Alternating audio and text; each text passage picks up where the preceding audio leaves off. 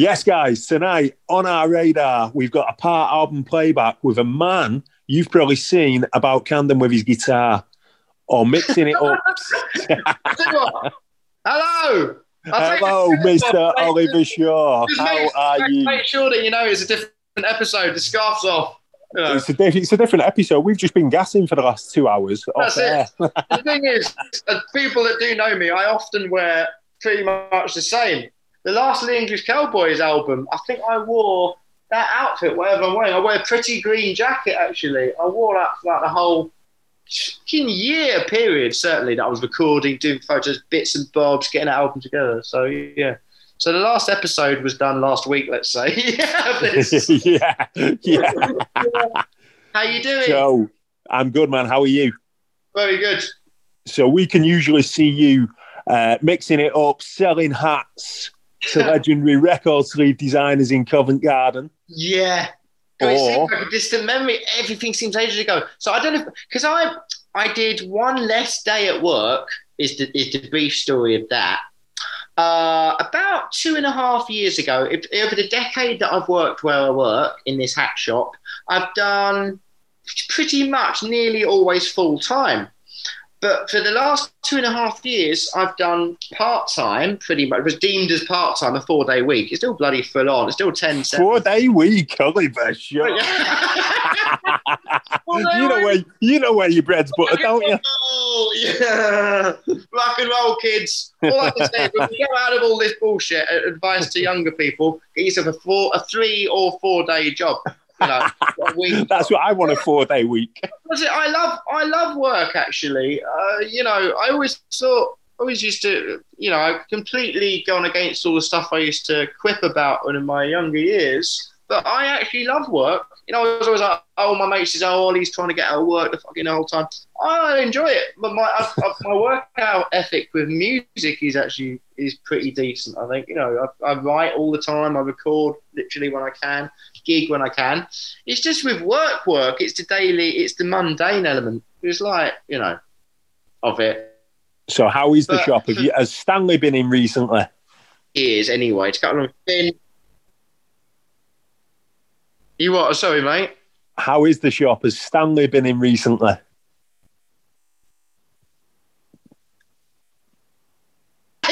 Yeah, I think you're referring to. Oh Christ, the weird and wonderful people that have been in over the years. One, yeah. So Stan, I don't know if anyone knows who Stanley Donwood is. The answer is no, probably. He's a very, very nice guy, and he is. We were talking in, the last episode about Radiohead and my love for Radiohead.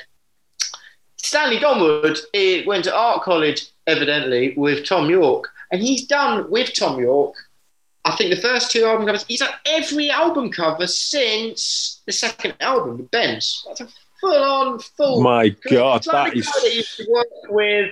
Christ, what the hell is his name? That used to work with Roald Dahl, that great illustrator that used to do like spindly spider. Oh yeah, yeah, yeah, yeah. The get yeah. Fucking hell, yeah.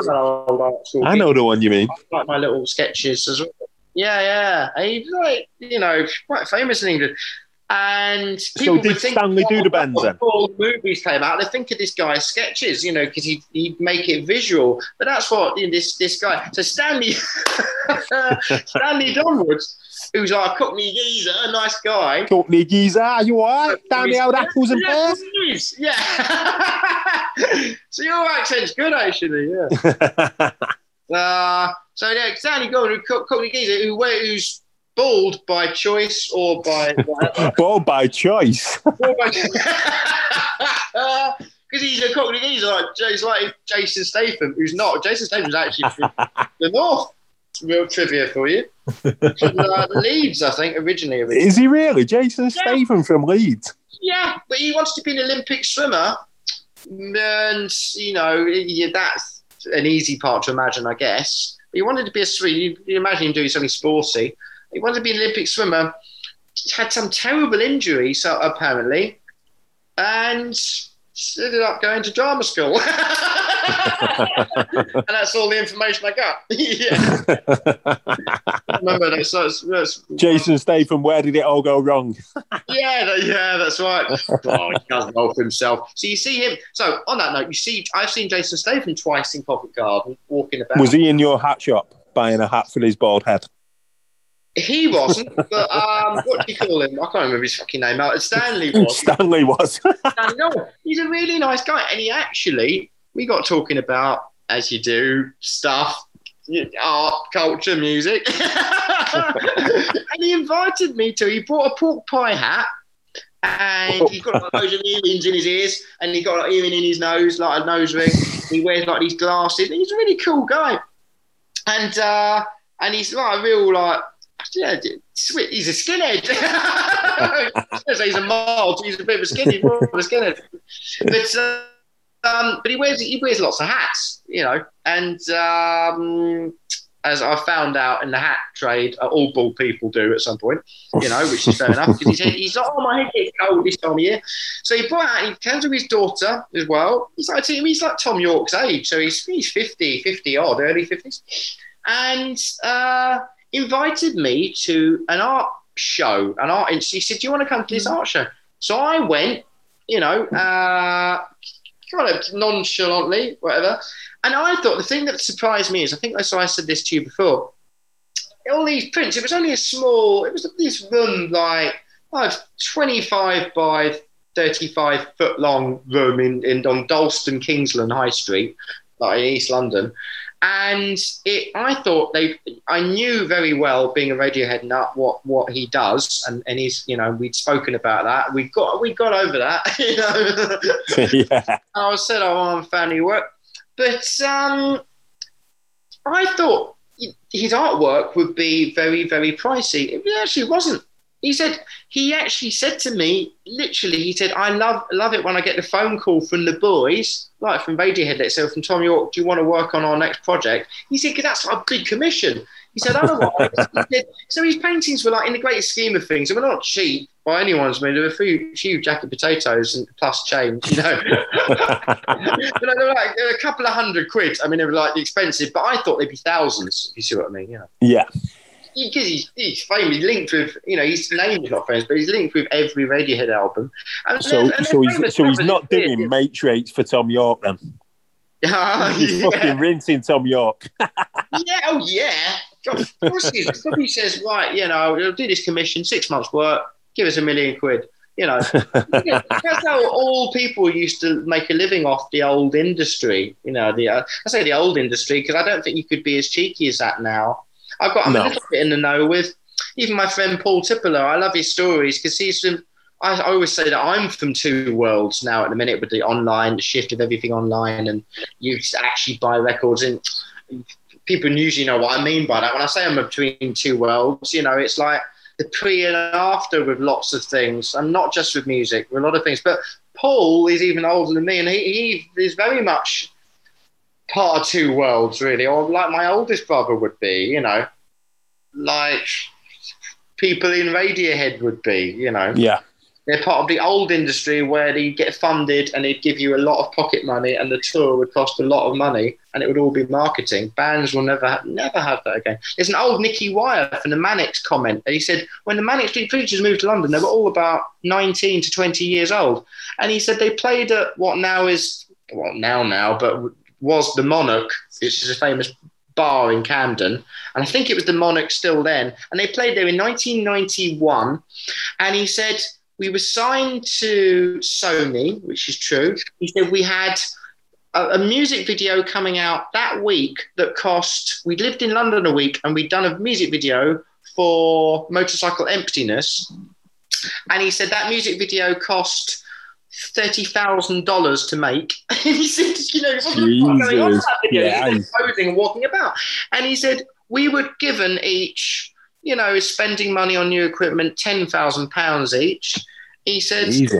they were funding a tour that cost about over, you know, another thirty grand. He said, and we were paying the Monarch.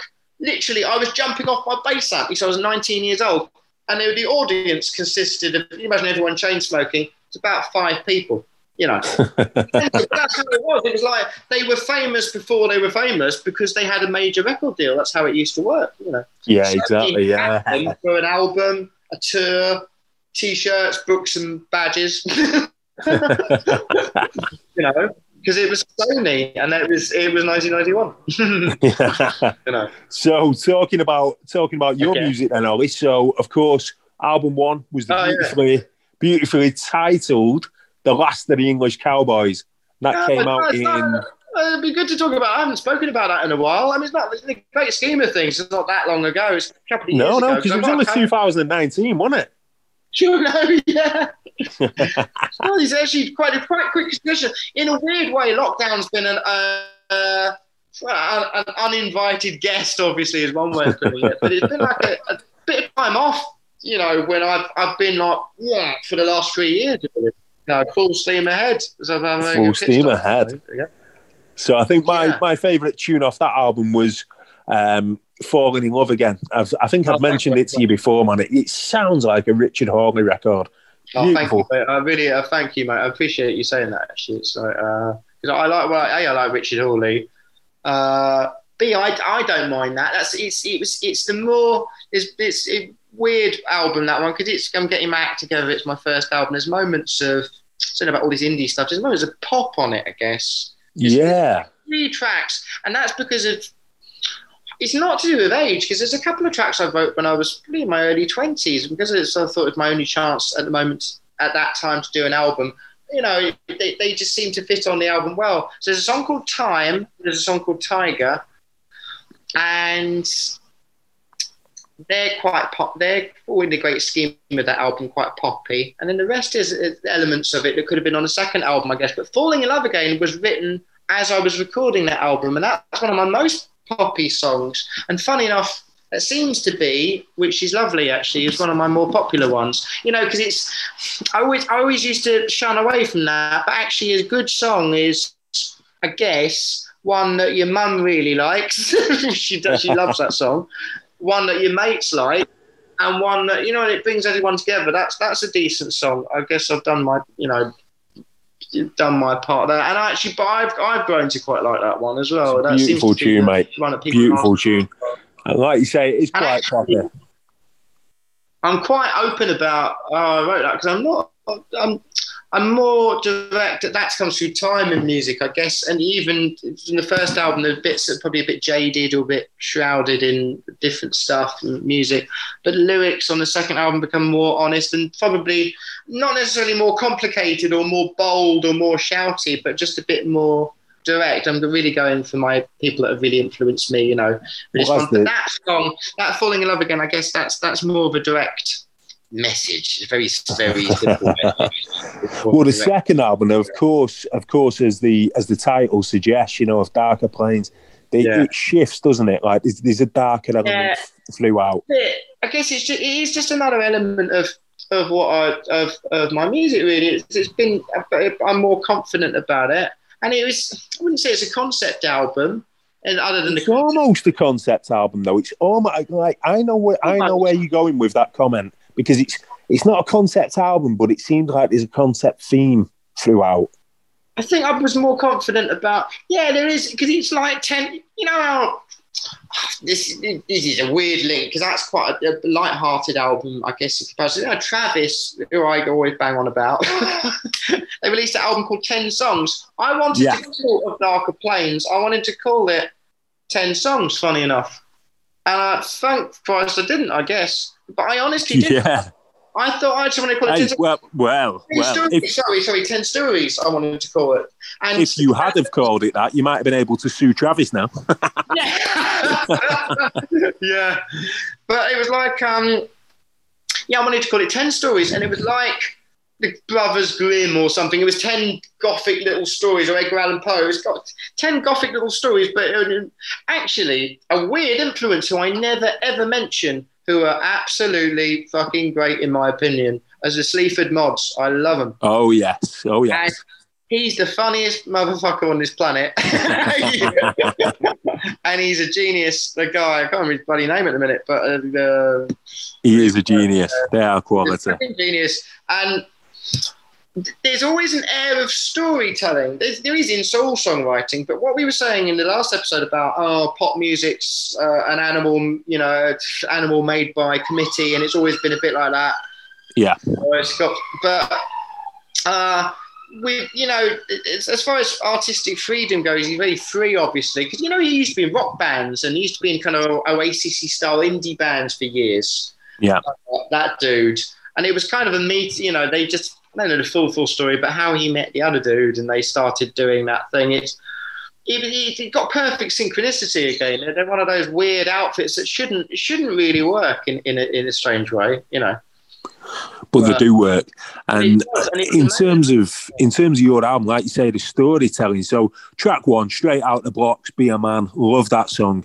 And then I track two. Sorry, talking about someone else, by the way. When I start, to, yeah, sorry. yeah.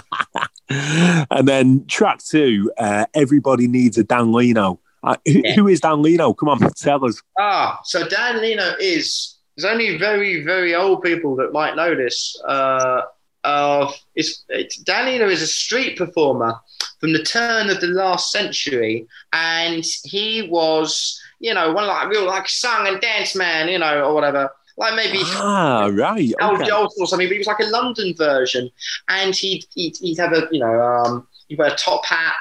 Yeah. So in your music or, video. Or, top hat. Yeah. So that's it. It was almost like yeah. a mime artist. Right. Okay a variety performer and a comedian. He was meant to be hysterically funny, but one never knows. There was no footage of him, obviously.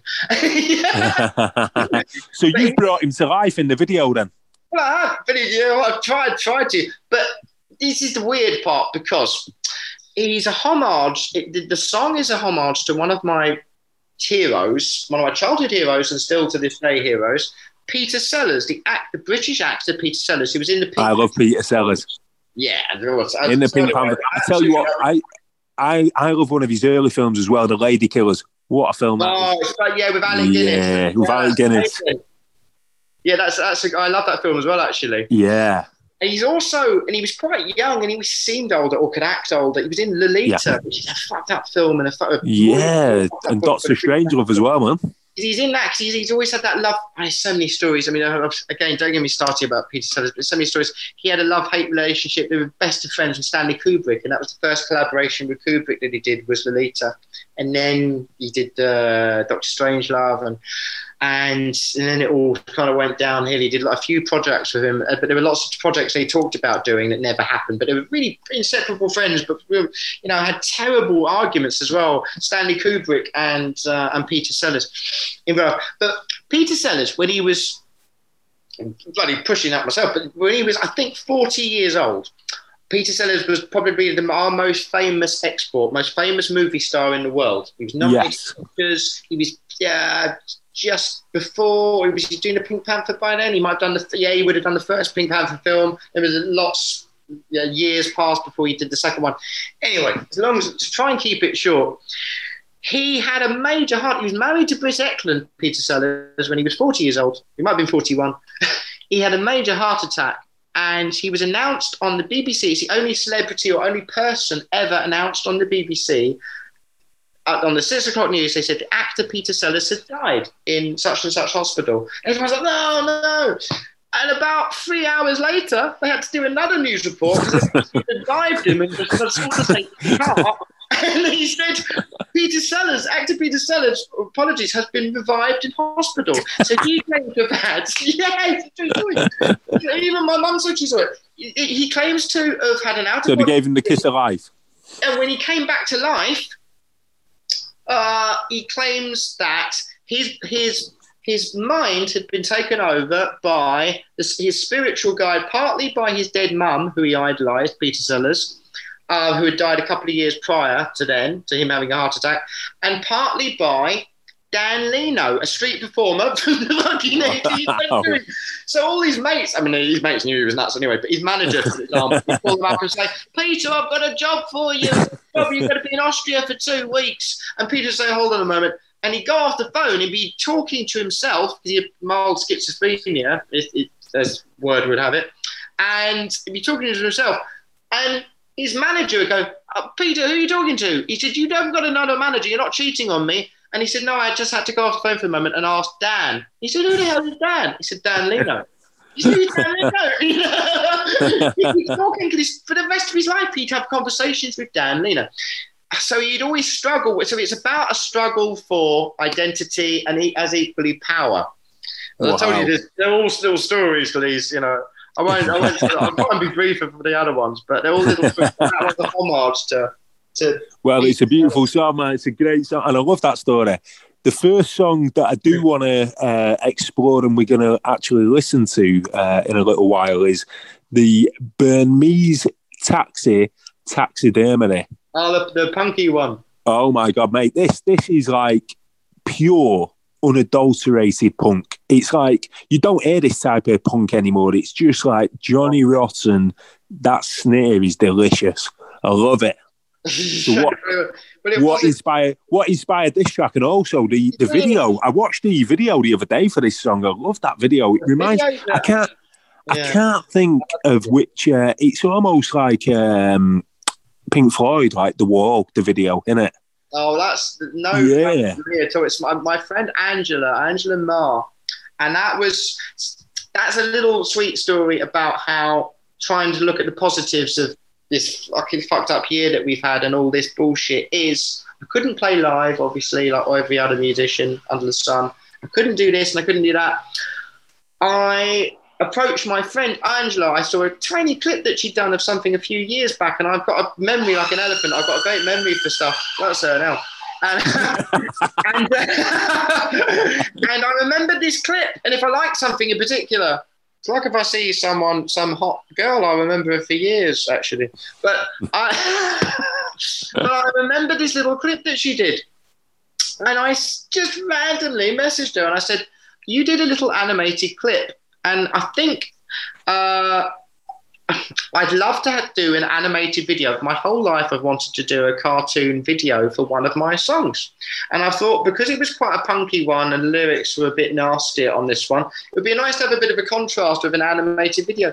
God, it, I mean, I really blow my own trumpet about this stuff, but it works so fucking well. it does work so well. She did an amazing job and it does work. It's amazing. About, you know, actually, that was quite a 90s thing, but from Paranoid Android by Radiohead, there was a few videos. There was uh, a U2 song for a Batman film that was part animated. There were a few animated things that must have stuck with me throughout my whole life through childhood. Coffee and TV by Blur. I absolutely love. yeah, Coffee and TV. Wow, yeah. I always wanted an animated video, and when and over so over lockdown, she did it, but we didn't realise it was like eight hours a day work. she offered to do it for no pay. It's like, it's like Wallace and Gromit, isn't it? It used to take them about three yeah. years to make a 30 minute episode. Yeah, that's it. It was so, and I'd forgotten this, you know. I'm like, you know, there's me thinking I'm being all bold, and I asked her kindly to do it. I don't think she fully appreciated. She gave me a brief estimate. She said, "Well, it might take me quite a lot of time. Let's say three months." And we were in lockdown for the foreseeable, foreseeable future. Then it's been in March, April, but in late April, I think this it started that the idea the acorn for that video. You know, you know, she wanted on prize work, was she? Jesus. yeah. yeah, and she did it, and she'd be giving me updates, but she was an absolute star, to be honest. I mean, and that's why I picked partly why I picked the shortest song as well, so it wasn't as much to animate because a couple of the songs are like four minutes or so. It's like just yeah. over two, I think. So it, yeah, it worked. And it's, yeah, it's nice proper, proper old school, isn't it? Like you say, like two minutes, just straight out the traps, bang in your face, pure yeah. unadulterated punk. Well, Let's hear that song now, and I'm going to let you introduce it. Uh, so, uh, if you like punk and in your face, uh, here's one called Burmese Taxi Taxidermy. Enjoy it.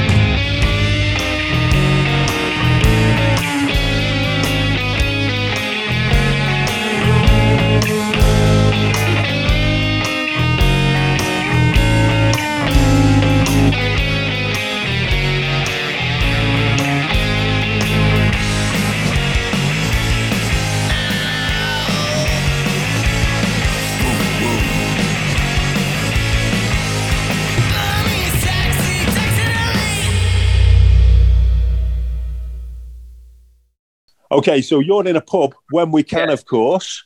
Let's yeah. say like the World's End in Camden Town, having a few yeah. cheeky. What's what's your drink of choice anyway? By the way, when you're in the pub. I like it's changed over the years. I mean, any of my mates, I guess, will. I'm like the David Bowie of um, drinking. But you know, David Bowie used to change his style a lot, and, and he'd be like, one moment he was a bit like this, and then he'd be, you know. I'm like that with my drinks. I've never had a drink. I think that's my drink. I, I thought it was Jack Daniels, or I thought it was whiskey, but I've swapped and changed around so much and completely it's morphed into a different thing. Now, for the last two years, it's Guinness. Yeah, well, yes, yes, yes. We were, we were actually talking off air about Guinness, weren't we? And it's a drink as well. I don't know if this is globally a, a, thing or that I've noticed. If you go into a pub, any of just you know, not that all my mates are laddie, or but I've had I've had my moments of like pain in the ass mates or social groups, and you would say, oh yeah, I'll have half a Stella or half a what do you call it? Oh, he's having a half. you always get that. You know, it's taken me years, a lifetime of ordering halves. You know, years if you order a half a Guinness, the whole pot, no one says anything. It may as well be like the old Dick and Bob, a bale of hay goes fucking going past, you know. the whole bar goes silent, but everyone's like gives you a nod of approval. Oh, he's having half. Why not? tipping, tipping the til- trilby's over. yeah. okay, so you're on half a Guinness then in a pub in Camden. You've yeah. got a quid in your pocket, jukebox yeah. is in the corner. Which two tunes are you going to put on the jukebox? Oh, that's a good question, actually. Uh, which only two tunes. Only two tunes. Yeah, just because one of them was on the mind. Since I mentioned it in the last episode, uh, I've been thinking about it. Uh, a Design for Life would be one of them, actually. Great tune, yeah, we yeah. love that one. It is. Manic Street Preachers. It's one of their. It's one of indie music. Let's say, in my opinions, perfect pop moments. The, the two, you can have avant garde and you can have pop music, and sometimes it combines and, and has synchronicity. But in, in pop music, you know, all those great band, indie bands we had, probably Don't Look Back in Anger was one of them for Oasis, where it's like pop music but rock and roll and it's perfect synchronicity. But that was the Manics for me. I think I think that song was absolutely amazing. They smashed it. Beautiful song. Yeah, so that would be one on a jukebox. The other one would have to be the Smiths, um, and it would be oh, uh, I don't know if it would be this charming man actually. Ooh, not this charming man. So you don't want to be, you don't want to get a bouquet of flowers and swing them around your head. Don't know because it's almost like it's about in my mind. I've done it. Hold on, it's, it's almost like I'm I'm treating this like Desert Island Discs. These are yes. like I'm thinking like the only songs ever. Well, what's the one? I keep I'm going on about Wolf Smith fanatic. What's the, is it? How soon is now? How soon is now? What a song that is! Yeah, that's the one with the, that's the one with the big yeah. moody guitar, isn't it? Yeah, it would be. Yeah, that's the one. It's, it's In fact, they did a. I think it scored a Marks and Spencer's advert two years ago. It did. It did. And what's that one that's on the end of? Is it on the end of Strangeways? What's that? Good times for a change. See the. Yeah, yeah, yeah, yeah, yeah. That one. Uh, please, please, uh, let me get what I want. Let me get what I want. That was on a mock. That was on an M&S. There's someone at M&S. maybe maybe Morrissey works for him. Unbelievable.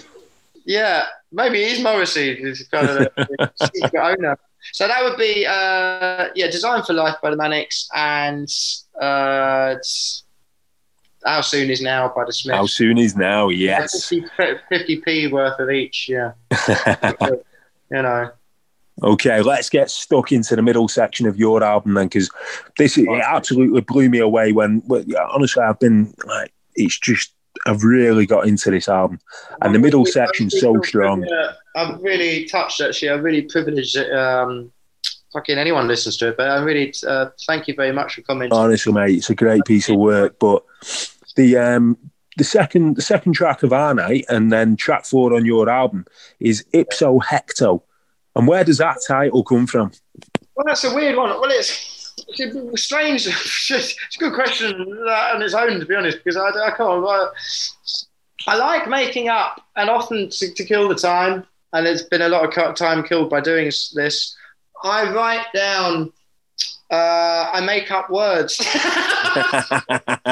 make up little phrases. I've done it my whole life. You know, um, uh, it's something, and I swear, going on about my oldest brother is 17 years older than me. 16, almost 17 years older than me. And he used to have this weird thing where, when I was a little kid, you know how older siblings try and teach you swear words, so you say it yeah. parents and you get in trouble. Yeah. He used to teach me this strange little he's a great poet, actually, my oldest brother. He used to, um, much better than I could ever, ever be. But he, he, used to teach me this strange little language that he'd made up for me. And instead of saying with, it would be the French word for uh, good, bon. It would be, oh, um, uh, uh, bon, my friend, you know, bon a knife, bon a fork, you know. it's so weird. But actually, when you, and it sounds like such a simple word, but you put it into a sentence, it sounds really odd. But I've always had this thing of like, ipso is some Latin word, hecto isn't a word, but it sounds a bit Latin. So I thought, uh, there's a line in a, in a, Nirvana song where he says exoskeleto, but exoskeleto is something. It's it's like a, it's been a nerd that I am. I checked, so it's like a protective layer that some lizards have. and it's used as a term for protective clothing in America if, if they, they'll put an exoskeleton. So I was interested by those two things combined, tiny, tiny bits of Latin that I know, you know. And I, I wrote this thing ipso hecto, but I also wanted to write, I like things with, you know, without meaning necessarily, because sometimes not all all the time, but you know that's what you want in a song. The song should push on through and mean more than anything else in the melody and the sentiment of it. You know, more than what it's called. I think Nirvana used to be actually saying about Nirvana. They used to do that quite a lot. They had that punk attitude where the titles would either be one word titles or kind of some, something that wouldn't make sense to anyone else in the world, even in the biggest band in the world. It's like what is it? Frances Farmer will have her revenge. It's, nobody in the fuck knew what that meant and yeah. in uh, in Ontario, except for the other band members. And it's like it's brilliant in a way because it's the song should mean more than the title, you know. Yeah, I, I, mean the Beatles were like that as well, and the Smiths, weren't they? The Beatles and the Smiths were like that.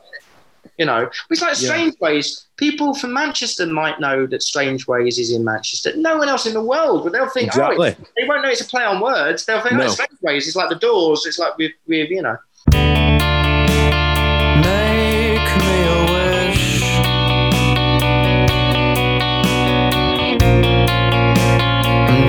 Tell anyone.